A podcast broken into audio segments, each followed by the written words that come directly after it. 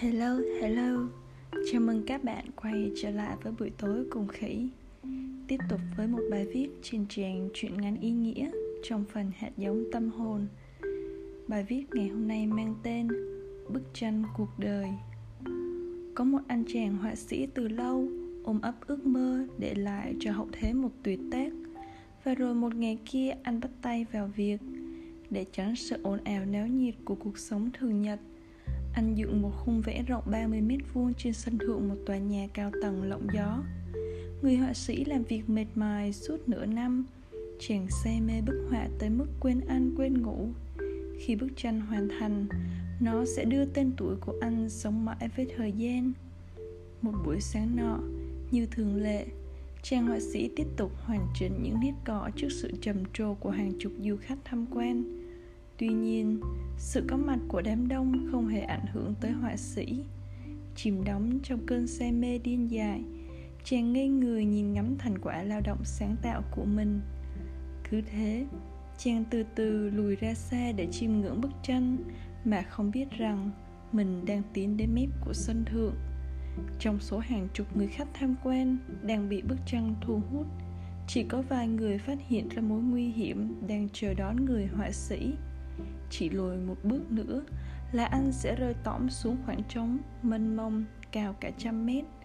Tuy nhiên, không ai có can đảm lên tiếng vì biết rằng một lời cảnh báo có thể khiến người họa sĩ giật mình ngã xuống vực thẳm.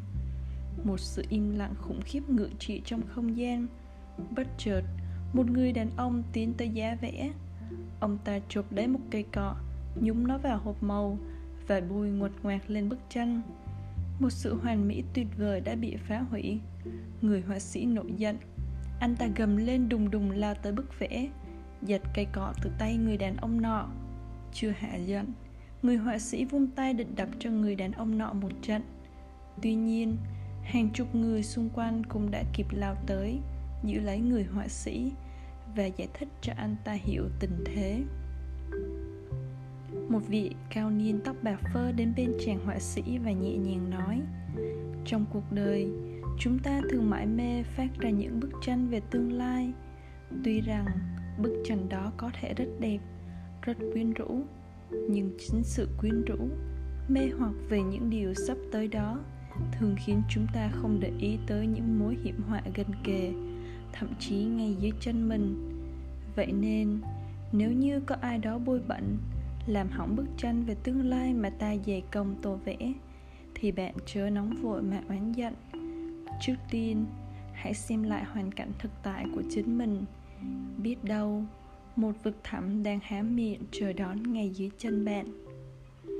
Bài viết ngày hôm nay đến đây là kết thúc. Khỉ cũng đang tự đặt câu hỏi cho bản thân mình. Những dự định mà mình đặt ra trong tương lai thật sự, có phải là một bức tranh hoàn mỹ mà mình đang cố gắng để vẽ nên?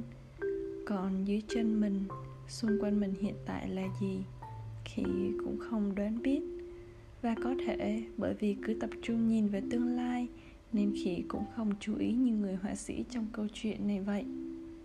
Để dành thêm thời gian để nhìn lại gần hơn ngay dưới chân mình những khoảng không xung quanh xem có gì để lưu tâm nào.